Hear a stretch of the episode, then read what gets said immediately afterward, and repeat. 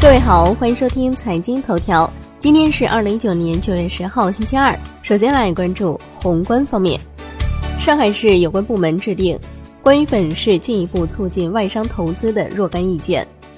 发改委印发行动实施方案，要求综合利用各种政策工具，制定养老服务补短板组合融资实施方案。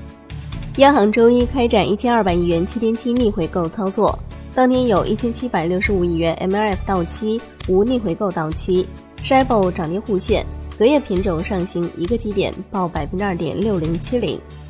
来关注国内股市，A 股连升六日，沪指收涨百分之零点八四，最终报收在三千零二十四点七四点。深成指涨百分之一点八二，创业板指涨百分之二点四二。北向资金全天净流入二十七点八五亿元，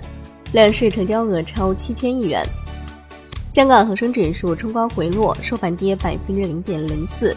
恒生国际指数跌百分之零点一三，大市成交缩至七百二十四亿港元。科创板上市委公告，奥福环保、宏泉物联首发申请过会，科创板传音控股将于九月十九号申购。据证券时报报道，但斌回应减持贵州茅台报道称。因茅台上涨导致超过百分之二十的个股持仓限制，超过部分必须卖出，属于被动降仓位。中国联通将与中国电信在全国范围内合作共建一张 5G 接入网络，双方将在十五个城市分区承建 5G 网络，双方用户归属不变，品牌和业务运营保持独立。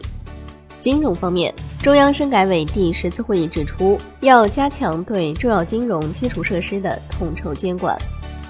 银保监会印发《保险公司关联交易管理办法》，明确保险公司资金运用关联交易应符合的比例要求，重点监控公司治理不健全机构的关联交易和大额资金运用行为，提出要加强关联交易内控体系，强化关联交易外部监管，加强关联交易穿透监管。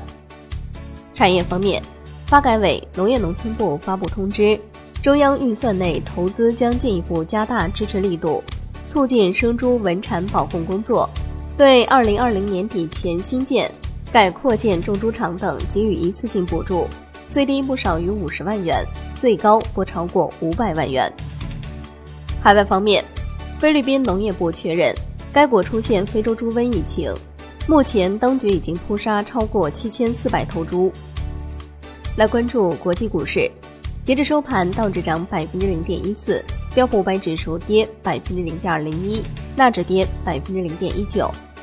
欧股涨跌不一，德国 D X 指数收涨，法国 C 四四零指数、英国富时一百指数收跌。